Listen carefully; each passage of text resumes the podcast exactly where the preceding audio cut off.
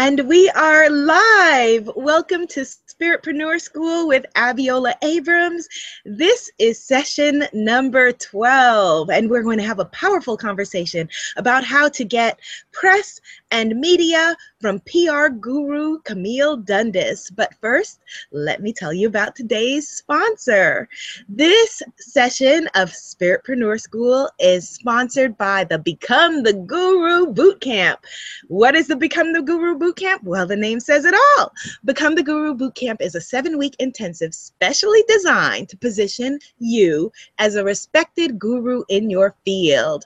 It's about you achieving guru status as a superstar influencer in your niche so that you can increase your expert status, raise your profile, build your client and customer base, grow your community and tribe, get media coverage, and make a difference. You can find more information at sacredbusiness.com academy. That is sacredbusiness.academy. And if you'd like to take advantage of our free training, Spirit Spiritpreneur Success Strategy, go to bombshellmybusiness.com. Bombshellmybusiness.com.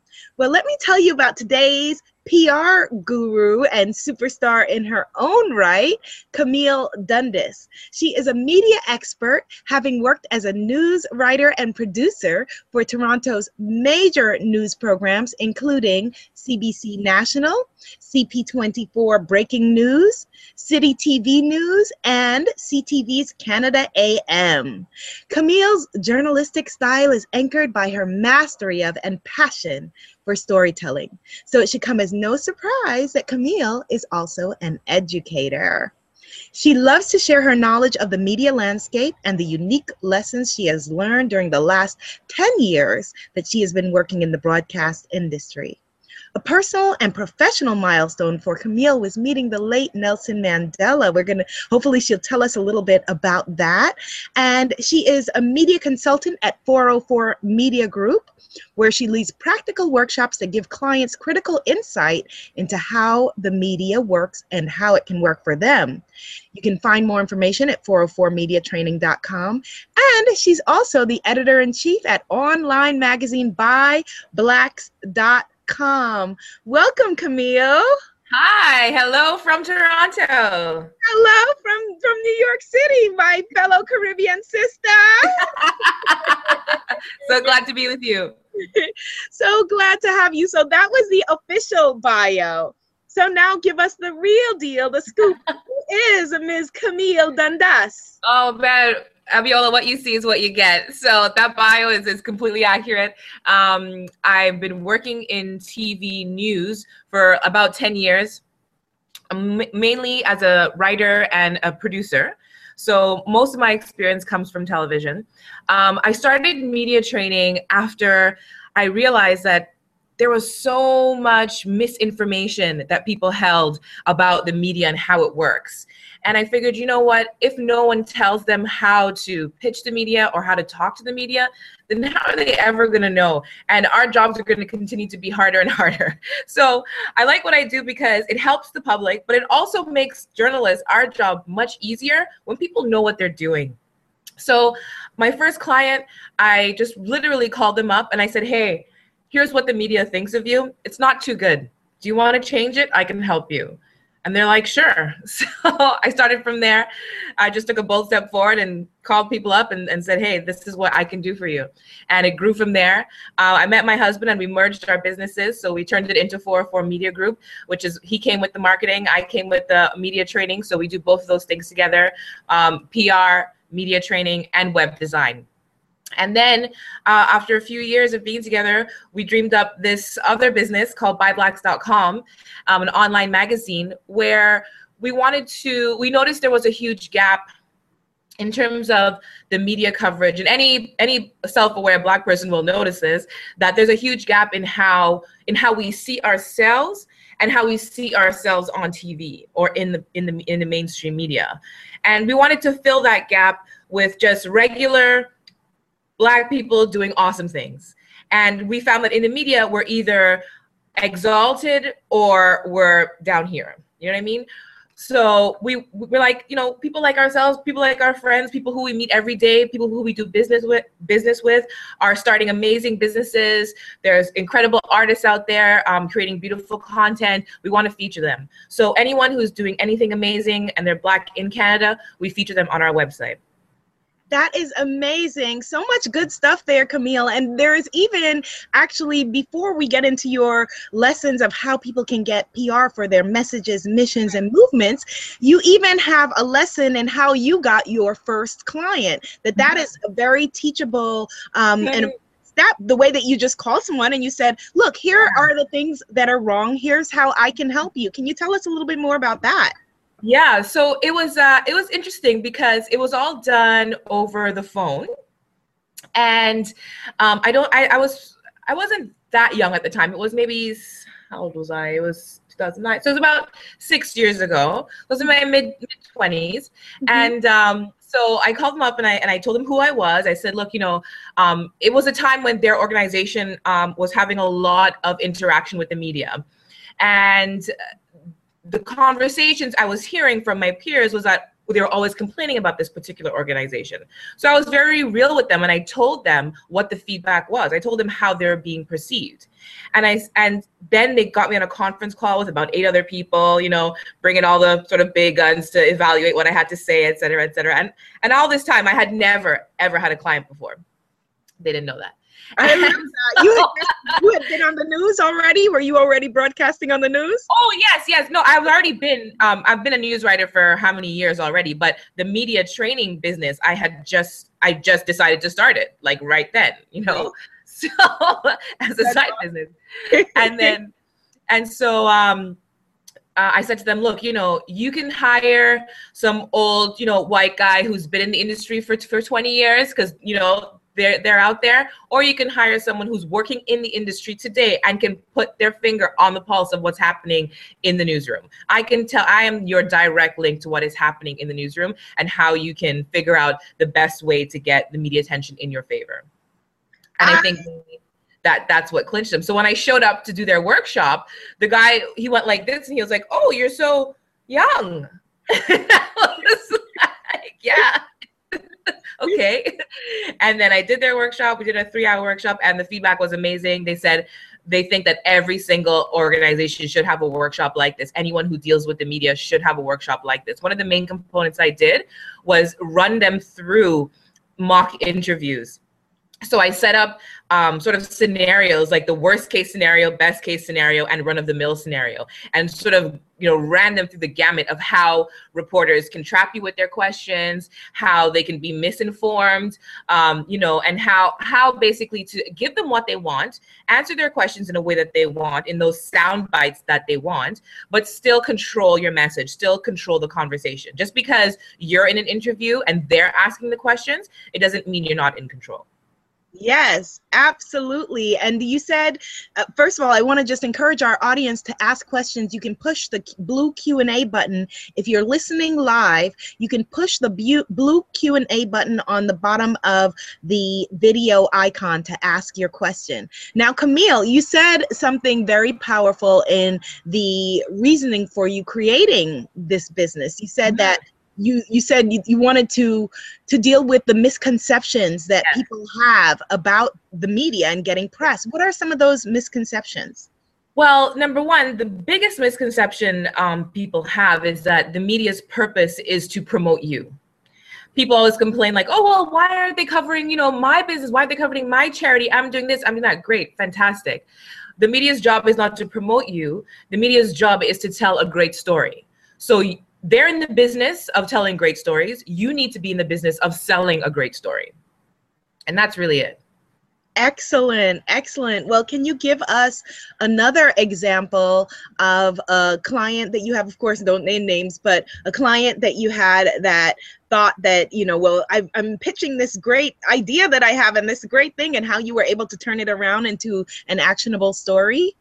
Well, I act I, I have exact the, the, examples won't be my clients because I don't take on clients like that. Okay. So, so something else that we can talk about is what to do before you approach a PR professional like myself or a media consultant like myself. Um, there are a lot, there are certain things you have to have in place. And so when I screen people, I ask them a series of questions to ensure that they are actually media ready. And if your story isn't media ready, then I'm not going to take you on as a client.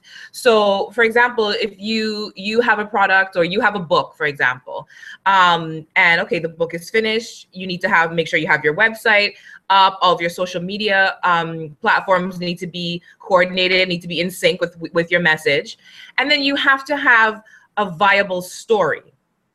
And you ha- the, the most important thing especially with my female clients and i guess this is more most relevant to your audience is that you have to be emotionally ready to tell your story to the public. And that is one of the biggest problems that i encounter with the clients in that they want to have this media attention but when i bring it down and say okay here's what we're going to talk about. Here is the most interesting aspect of your story they're like no no no no no i can't talk about that. I can't talk about that and that just shoots them in the foot because you're paying me all this money. And then when i tell you hey this is the way this is what you have to talk about and this is the way to get on tv then you don't want to do it and you don't get the interviews that you expected. Mm. so being emotionally ready is like almost the number one thing the number one thing. Because at, and the reason for that is because of what i said about stories.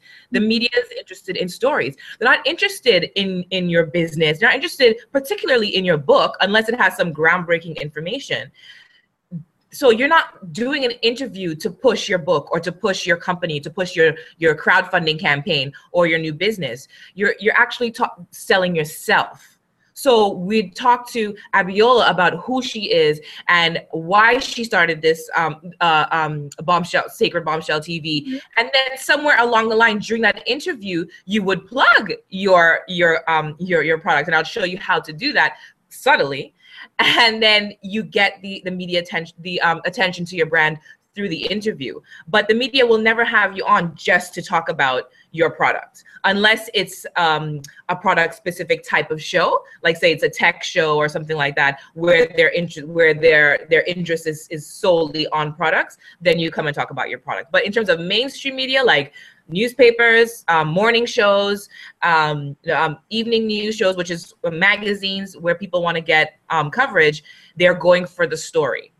So it has to be relevant. It has to it has to be powerful. It has to be unique, uh, and you have to be good at telling it. Excellent, excellent. Well, you have a question that came in. This one is from Marvin S., and he wants to know how hard is it to get a story on the local news or local station? Um, he has a, a group that is a, a kind of a, um, uh, without going into detail, like a healing arts, healing okay practitioner uh, sort of thing. So he's wanting to know, I guess, how hard it is, or or in part what he would need to do to get his story okay. on the local news. The, off the bat, it is very hard. It is very hard to get media attention. And that's because there are so many people trying to get it and so little outlets to do it in terms of mainstream outlets, right?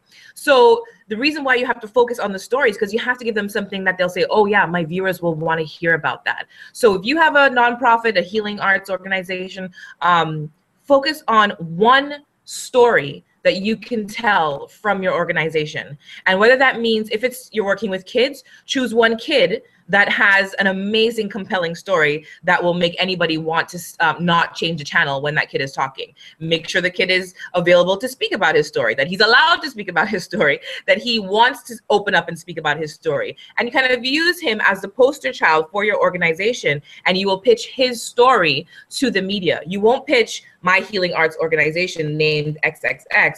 You're pitching this the story of this kid and how your organization helped him. And that will lead to a bigger conversation. The second the second um, point um, to consider is link whatever you're doing to a bigger conversation. So that means you have to sort of keep abreast of everything that's happening in the news and be able to find a, what we call a news hook so a news hook is something that's already happened in the mainstream um, in the mainstream media news and news organizations would like to have conversation longer conversations about these things. So they look for people like yourself who have a background. Let's say let's say there was a study that came out that showed that um, uh, children doing arts um, helps them sort of by 50% recover from um, child sexual abuse or um, helping um, uh, uh, juvenile delinquents, anything like that, right? So there was a, you'd use that study as the news hook. And when you do your pitch email to the media, you would say, you would quote that study first, and then you would say, my organization X, Y, and done has done this. So and so is available to talk about how this actually works. So that when they introduce the segment, they can say, you know, 95% of children who do this, this, and this, or this trend um, is happening now. There's a trend of kids X, Y, and Z. Joining us now is um, Mr. So and so from so and so organization who does this every day. So that's how media talk about um, issues. They don't they don't just random randomly pick you to talk about your nonprofit. There has to be some relevance to the audience, something that's happening that day or that week or whatever that they can hook it onto. So I'll give you an example, uh, a totally different example, like a um, a fashion, say a fashion designer, right? Say you're a fashion designer and you have a new line of clothing you want to get onto a morning show where you can have a little, you know, mini fashion show on, say the say the Today Show. Okay, let's take that as an example. You're not gonna just email them, be like, oh hey, I'm a designer, I have a new line, I want to be on the Today Show. Who cares? There's ten thousand designers who want to be on the Today Show, right? But if you can say, okay, I'm pitching a segment, uh, the top ten ways to pick the best jeans, how to avoid the mom jeans how to um, look your best in jeans this summer. Well, anything like that. You, you get where I'm going with this, right? It has to have some type of theme, something that they can promote to their audience. Coming up in the eight o'clock hour, how to find the best jeans, right? It won't be coming up in the next hour. Hey, we've got this great new designer on. No. I love that, Camille. That is such valuable advice. Such such valuable valuable advice. So when you, as a news professional, and you being on both sides of the plane, yes. when people come to you and they pitch these stories, you yeah. said that first of all, with your clients, you want them to be media ready. So yeah. what do you go when you look and you look at a media kit, or you mm-hmm. look at their website, or what it is? What are you looking for? What are the do's and don'ts? What are the mm-hmm. the worst things you're seeing? The definitely don't do's. yeah the, the first thing I would say to do is um, if you already don't have a handle on your brand, then hire a branding professional before you come to a media professional. A lot of people sort of mix those two up. Um, I'm not a branding expert, and I refer people all the time to these wonderful people um, from Wedge 15 who are the most amazing branding experts I know in this city. And what they do is help you to sort of um, figure out, you know, what your brand looks like and merge all of your platforms so that they're consistent with each other. And Abiola, I'm sure as an uh, as a blogger, as an online person, you know how important your branding is. And the reason for that is for credibility. Now, when I pitch you to um, a media house and they go and Google you, it's got to be consistent with what I'm pitching. You know what I mean? So your website, your Twitter, your Facebook, your Google, your Google Plus, everything, they're going to be looking at all of that. And so all of that has to have the same level of professionalism and be consistent with the message that you're sending out. The other thing is to, again, just, well, apart from being sort of your branding being ready, again, being ready to follow my lead, being ready to trust that what I'm telling you is for your own good, is going to be the thing that most likely gets you the media attention you want. And then not to just be media ready, but to be ready for what happens afterwards. For, for the attention that you will get afterwards. Um, if you know you're you're lucky enough to get a lot of mainstream media, you kind of have this um all, this like immediate 15 minutes of fame. And it's a lot of attention coming at once. And so you have to be ready for that. You have to you're if, if it's something that you're selling, you have to be able to to um, to provide if if people start requesting stuff you have to be able to have enough um, maybe help on hand to respond to all the social media hits so it can be very overwhelming but one of the main things I want to point out is the the the there's a big what I really want people to know is that there's a massive difference between publicity and advertising slash marketing. And the reason why that's so such an important distinction is because I get so many um, potential clients who I speak to. And I'm telling you, if I had a dollar for every time someone said, okay, so I want my picture on the front page, I want to be on this news, I want to be on that news, blah, blah, blah. And my response is, well, you should take out an ad. You really should take out an ad because that's the only way you're going to guarantee yourself um, uh, uh, coverage in mainstream media. Publicity does not does not guarantee coverage in the media. But the reason why people want to do publicity versus advertising, and I stress you should do both. If you're launching something, do both. Invest in both of these areas, okay? The reason why people like publicity is because, as opposed to advertising, publicity is coming is sort of like a a, a review coming from a third person. And anyone who knows about sort of you know speaking to the public or or marketing your message is that getting a review from a third person is always better than it coming from yourself. Now, when people see your paid advertising in the newspaper, sure, it might work, but they know it's coming from you. You're going to say good things about yourself. But your credibility level just skyrockets when you can say you've been interviewed on XYZ show when you can say you've had an article done on you in XY magazine and newspaper. So you put that on your website after it's done, and your credibility just, as I said, skyrockets. So that's why it's valuable but it is an investment in your brand. It's not something where you can always see immediate results and it's never guaranteed. So that's why it's it's a little bit tricky.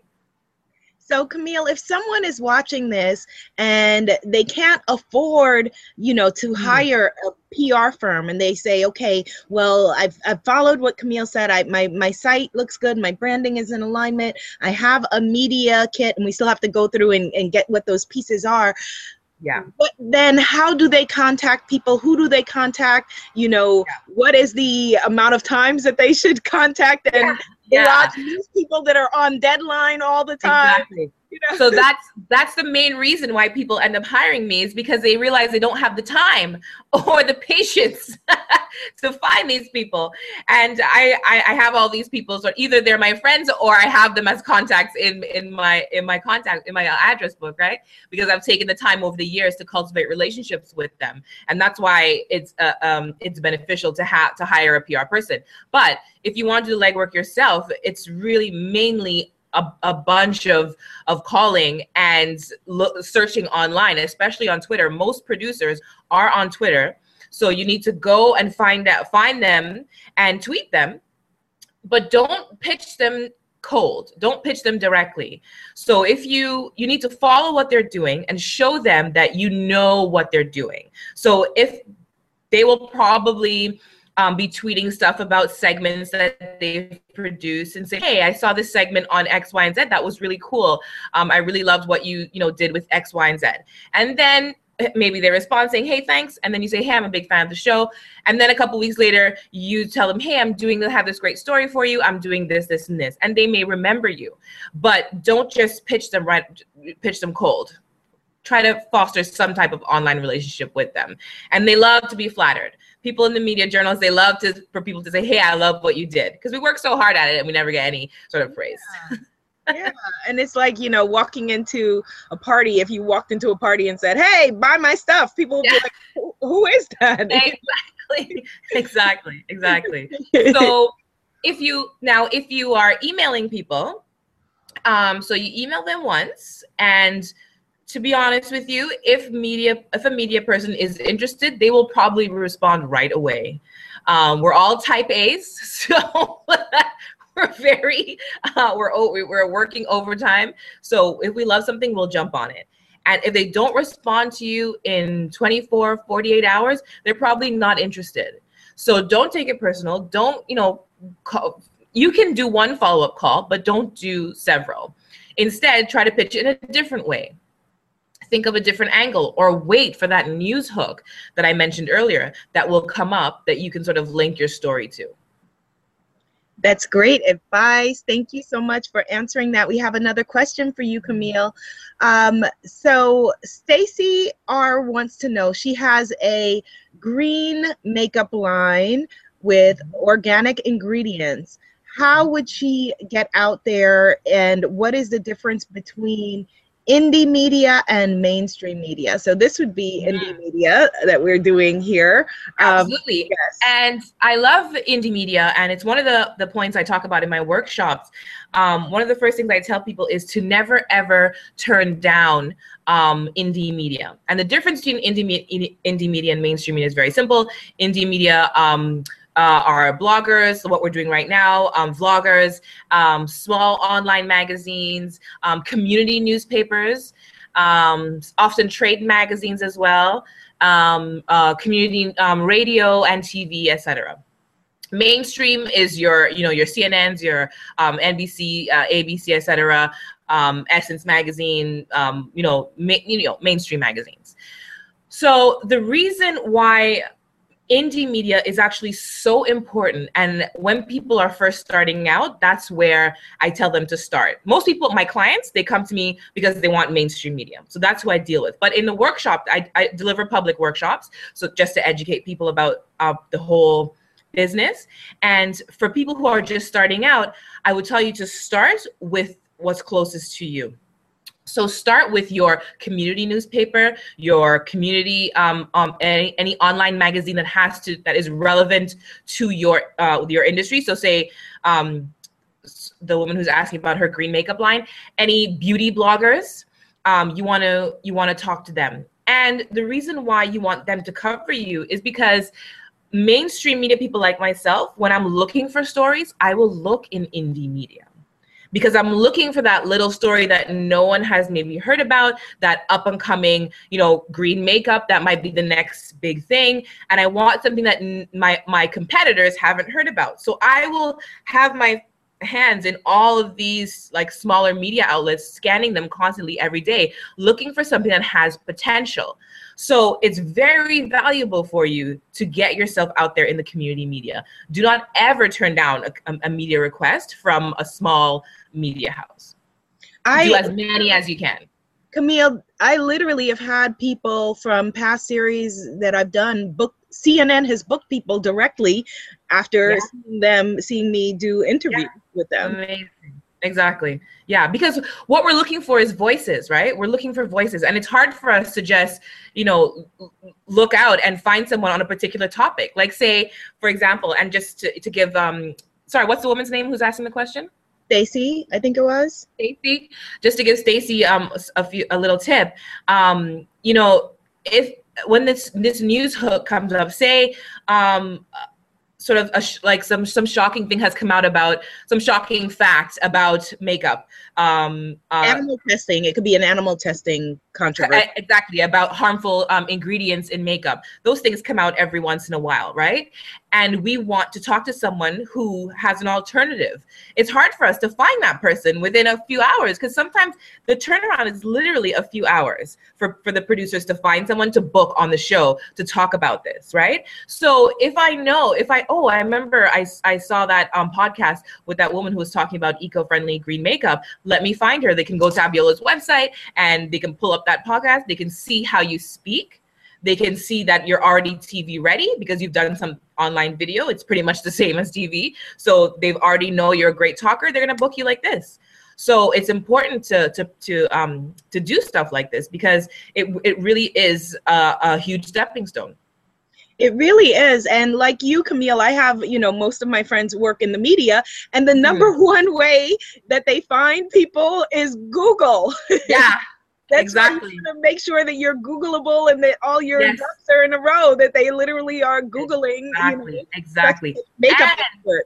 and that you keep up with these quote unquote news hooks, right? So if you are uh, in the in the makeup business, you got to make it your business to know what all the news um, uh, angles are about your business, right? So you need to have Google alerts on. If you don't hire a professional like me who does it for you, then do it yourself. Have the alerts on so you know what's being said about your industry. So that the, and the other way to do it is to be proactive instead of them finding you. If you know today this story has come out, you would then email or call one of the um, producers at CNN and say, "Hey, I'm available to talk about this. I know the story is out today. I can talk about this, this, this, and this. Here's what I have to say." And you give them a summary of your points. You're like, "Great, fantastic." They book you. Now, when you say call, do you mean literally on the phone or by email? Well, most times, most calling is so dead, I guess, but emailing um, and tweeting them um, is the number one way that we field um, guests. Yeah. Okay. Now you have a question from. What's that? I stepped on your last words. Question? Yeah. Yeah. Okay, you have a question from Janelle. She wants to know, she says, I'm an aspiring PR professional. How do you get clients? Hmm.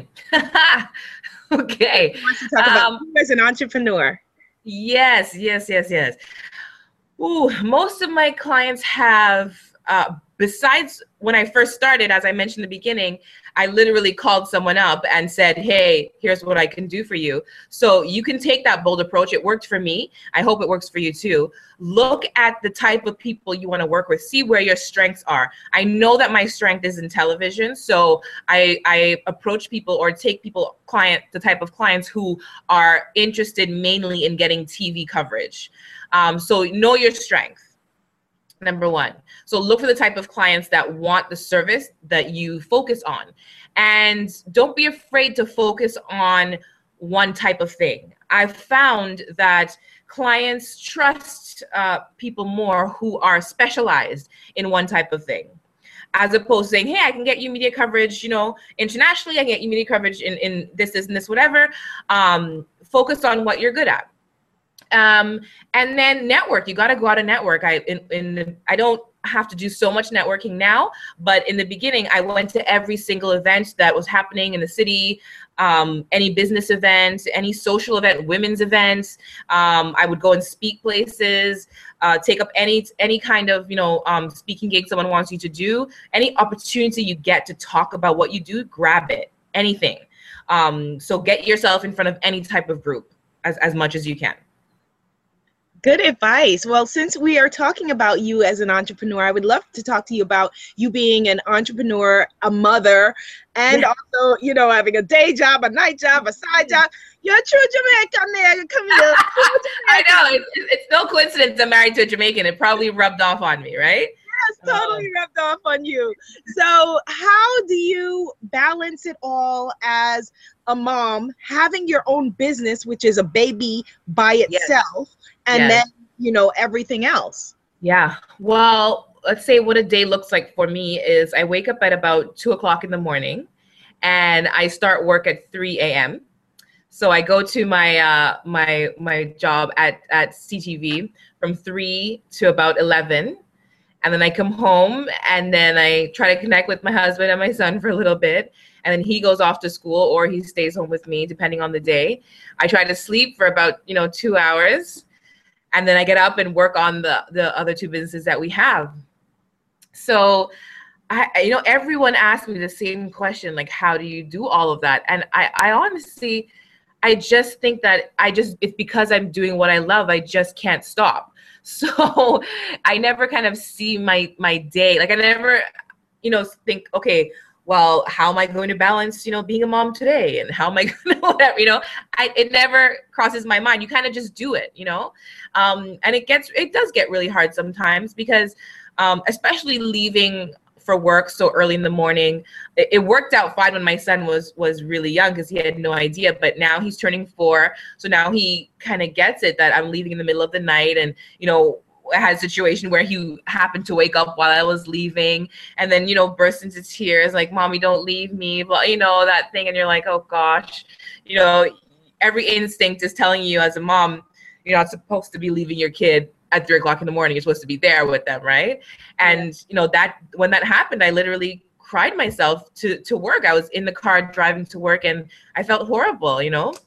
But I had to sort of think about, okay, what am I doing this for? Um, what is he going to learn from this? What am i going to learn from this? And change my perspective. I'm like you know what? My my job right now it works i make it work for me. Because when i come home i'm able to spend a lot more time with him than i would if i was coming home at five o'clock and he's going to bed at seven right? Most nine to five moms that's the situation they face. But i actually have more time with him if i really think about it.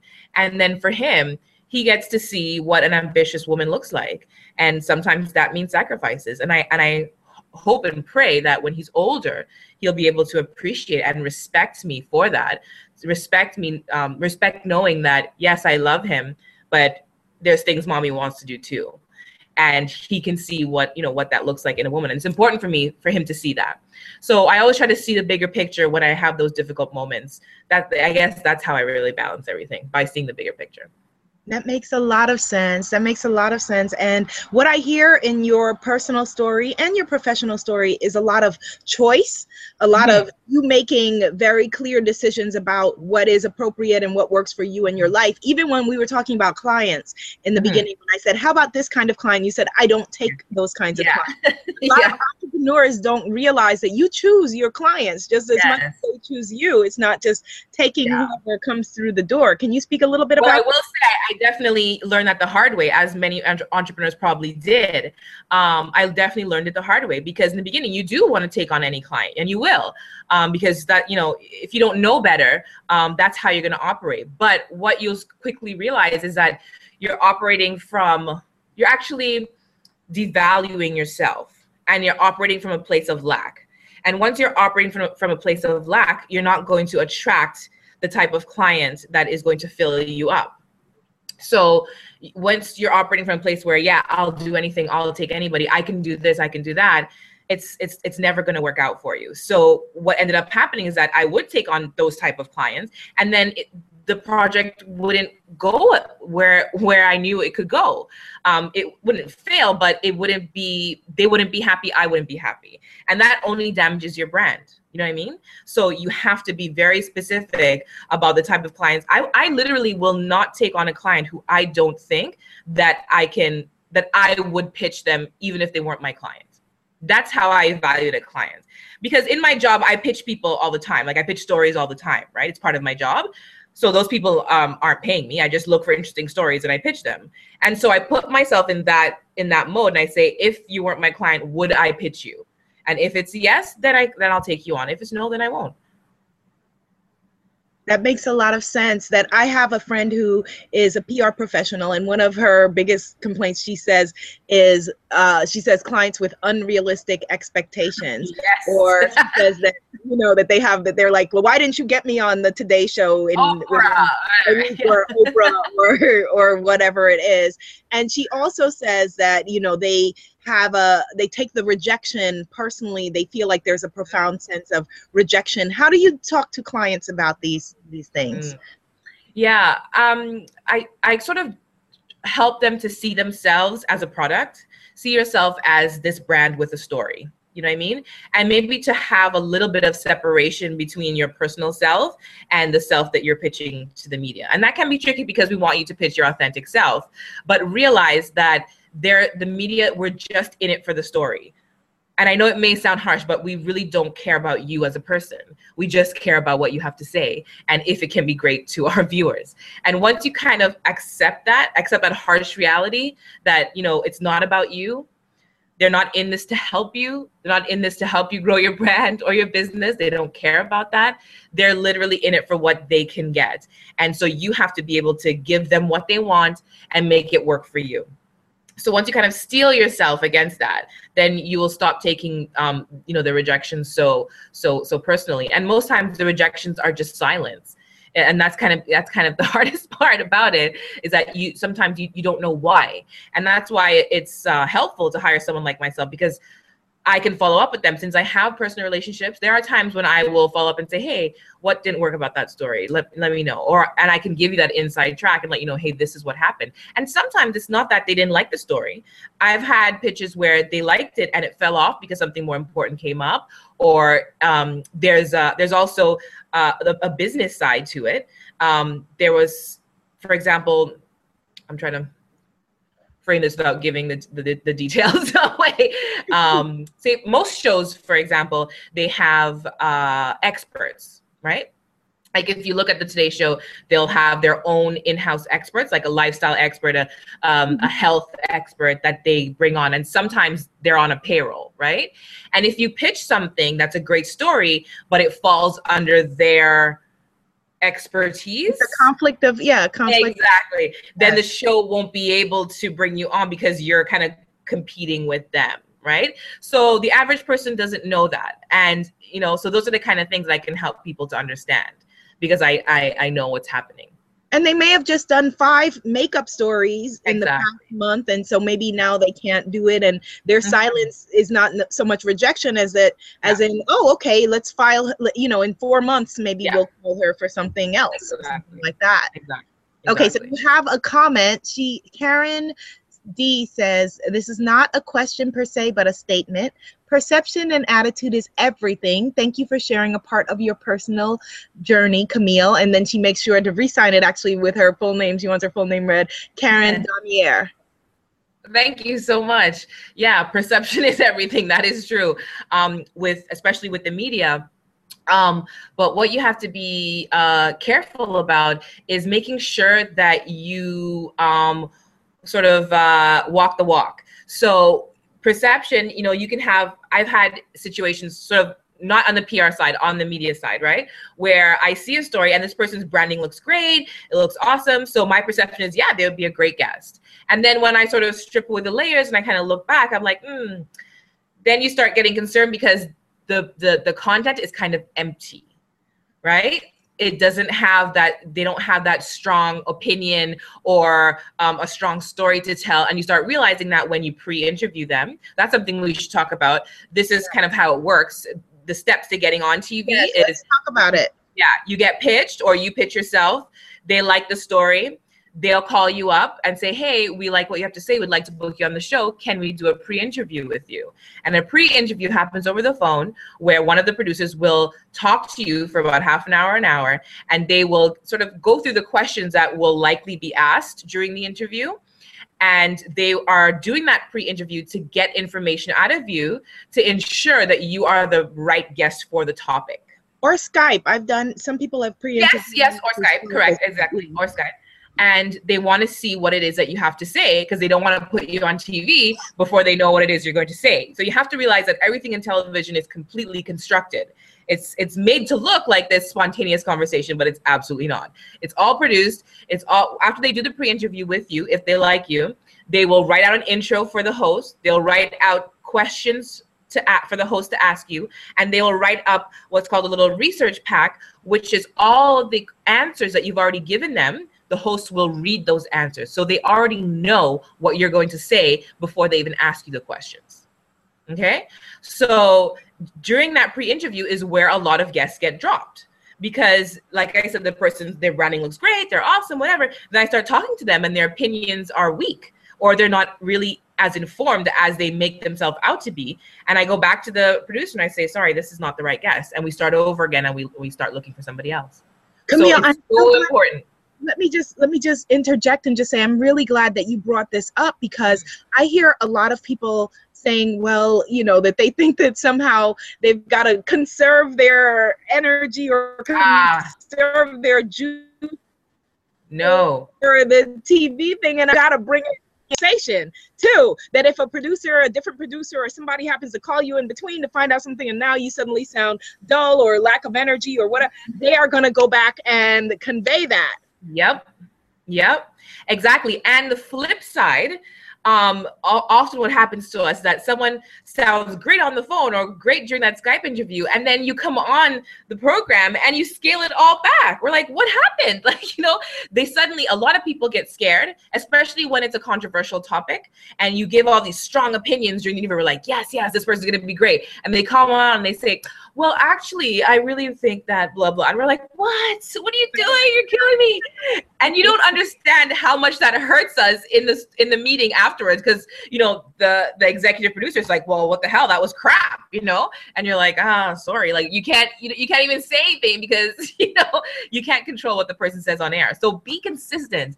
No do not hold back in the pre-interview. Do not hold back in the actual interview.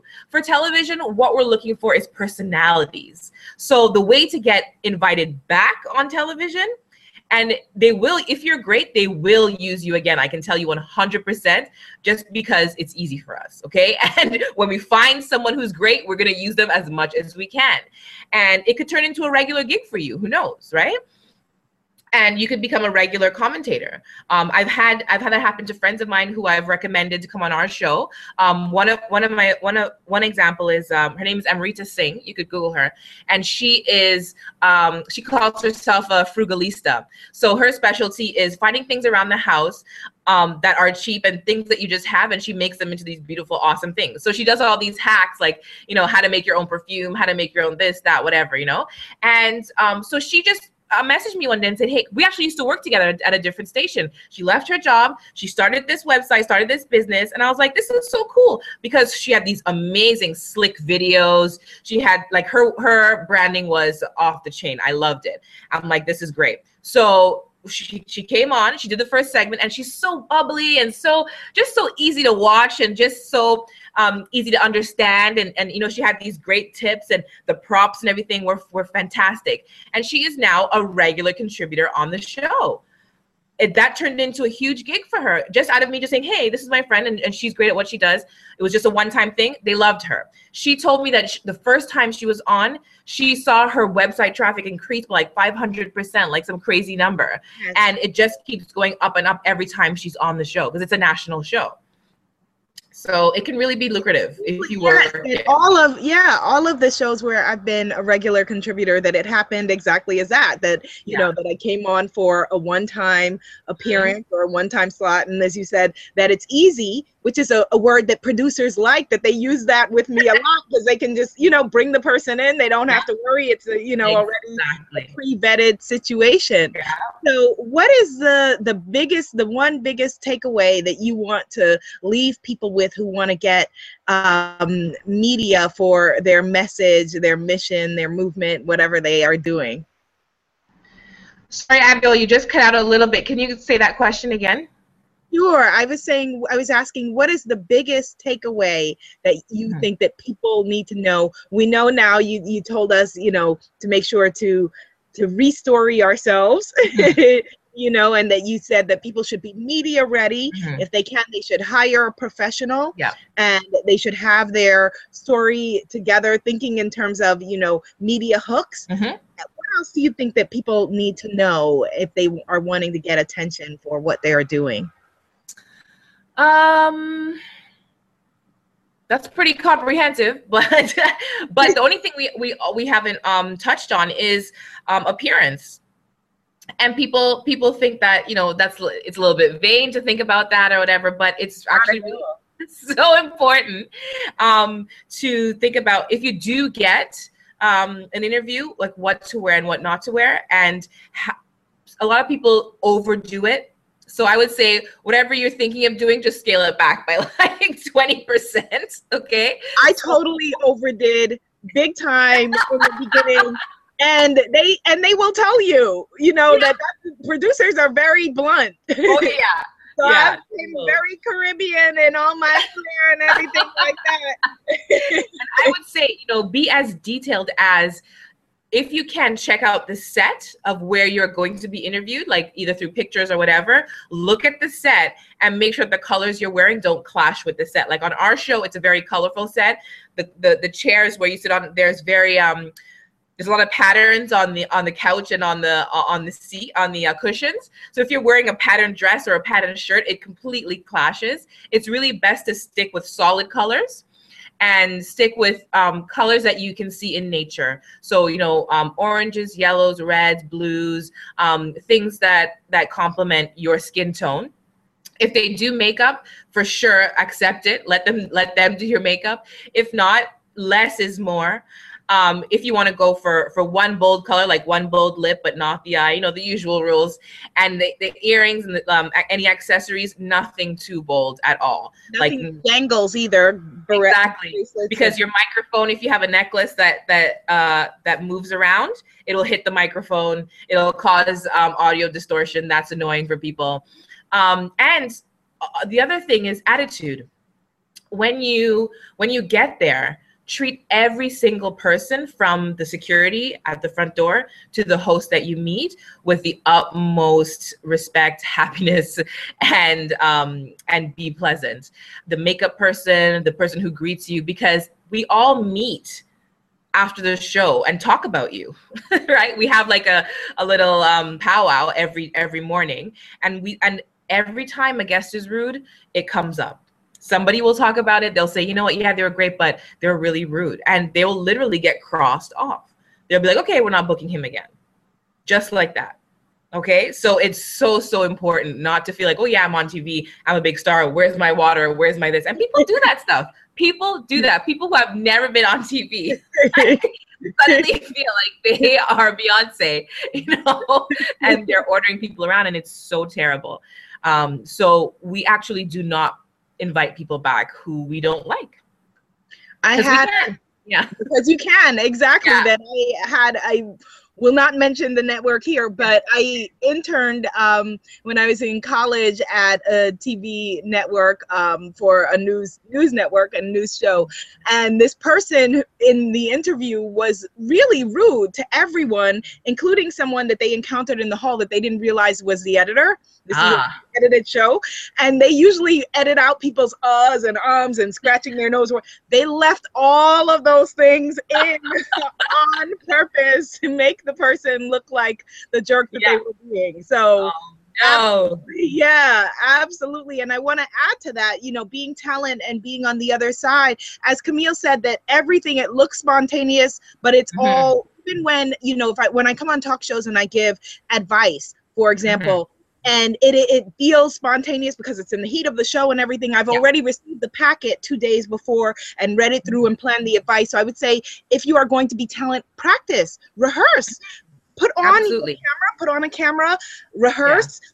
put on your outfit and mm-hmm. have someone take photos and see how it looks when you are sitting yeah. down because yeah, some, it might it might feel silly, but it's not. It'll go a long way. I know it feels silly to do it, but speaking in complete thoughts and complete sentences is the best thing you can do for yourself because it actually helps you to get more coverage because when you're able to speak in a complete sentence that can be clipped another affiliate organization, another affiliate news organization of that, like CNN, for example, they have affiliates, so lo- other local stations who are looking for stories too. And if they they'll look at what you have to say and they can clip you and put you into their report.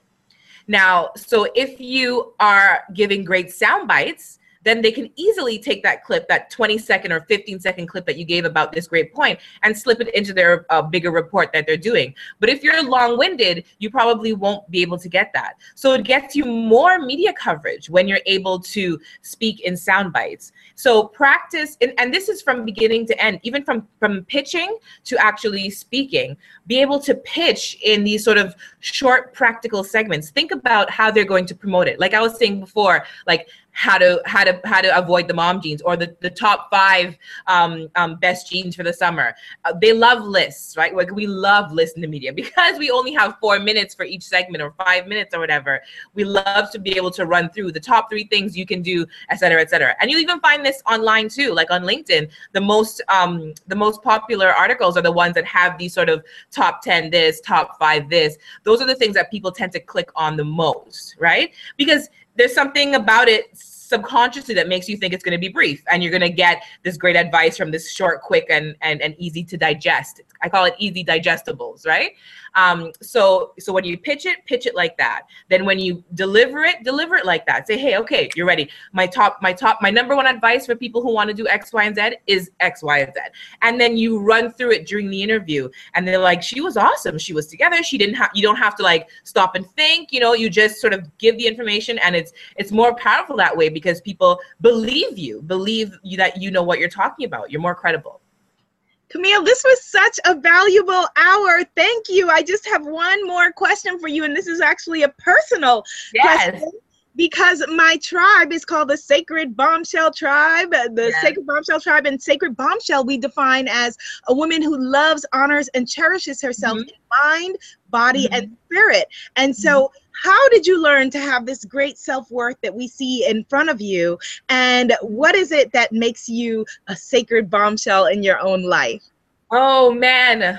I wish you gave more time for that question, but I'll try to summarize it.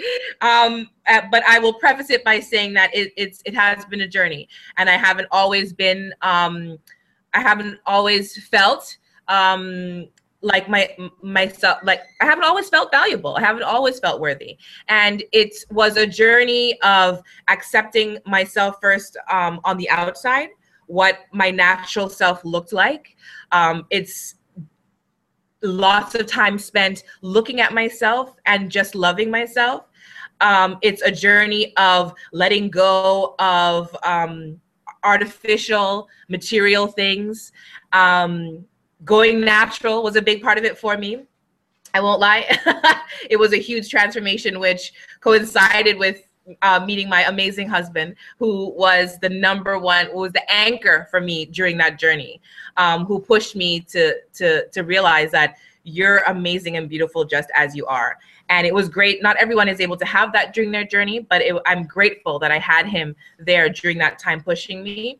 Um, because you realize that it's a it's a it's a it's a crutch that you use when to to make yourself feel good about yourself. And when you realize that that's completely weightless um, you have to let that go. When i started realizing that i actually was telling myself if i don't have 24 inch fuji hair then i'm not pretty Yes. I realized how crazy that was, how insane a concept that was. That I wouldn't leave my house if I didn't have this type of look, if I didn't have this type of makeup. And I'm like, that's that's insane. And it was literally just a lot of um, self-reflection that made me realize you, you can't live life like that. It's it's you, you won't ever grow you won't ever get to your your true your true self and i wanted to get to my true self and it was so so freeing. I can tell for any woman who is on the cusp of that, if you're afraid to take that final step, you won't imagine, you can't imagine how free you will feel that day when you let go of all of those things. Yes. Oh my gosh, you just literally you're bringing tears to my eyes because I felt like for because I I work in television as talent a lot and I literally thought I would be unemployable yeah. no one would book me. I'm yeah. gonna start crying. I thought, you know, and, and, so for a long time I still was wearing wigs yeah. over my hair yeah. I was like, oh my God, if I show up with my hair, like they're never gonna call me again for this show. They're never gonna, you know, and then it becomes like you said, a moment where it's like, okay, my I uh, my literal personhood is at mm-hmm. stake here of me just yes. stepping into being myself and yeah. who I am. And it's multiplied, Camille, because not only are you a mom, but you're also in the media. And so we get to look yeah. at your beautiful brown face. And so there are little girls who look at you yeah. and say, wow, okay, she looks like me, mommy. She has hair mm-hmm. like me. So yeah, know, exactly. that means something. That means something. So thank you. So tell people who are interested in your media company and byblacks.com how they can uh, become involved in your work. Yeah, well, definitely. We publish on uh, different articles on the website um, every uh, every day or every couple of days. So just um, keep going to the site byblacks.com b-y-b-l-a-c-k-s.com and sign up for our newsletter. Follow us on twitter at byblacks and with 44 media group again follow us on twitter sign up for our newsletter. We're starting our media training workshops again in september and this time we'll be adding virtual workshops so all of our friends across the world can sign up and get all this information. Um, so i'm really excited to welcome a bunch of international people to our workshops. Um, so we'll be starting that in september um, so uh, I would love to connect with all of you. I'm a Facebook fiend, so connect with me on Facebook, and LinkedIn is a, a great way to connect with me as well, um, and Twitter. Yeah. Okay, well, thank you so much for this incredible conversation. Thank you for being so generous You're with welcome. all of your knowledge and your information, my sister. Thank you. thank you so much, Abiola. Go out there, everybody, and get what's yours. Feel the fear and do it anyway. That's my motto. Feel the Feel fear, and, do and do it anyway. Absolutely. And if you are watching this and you want to take yourself and your business to the next level, then you definitely want to join my Become the Guru Bootcamp. You can find that information at sacredbusiness.academy. And you can begin your free training at bombshellmybusiness.com. Bombshellmybusiness.com. Thank you so much for joining us. Dream bigger. Love yourself. Bye.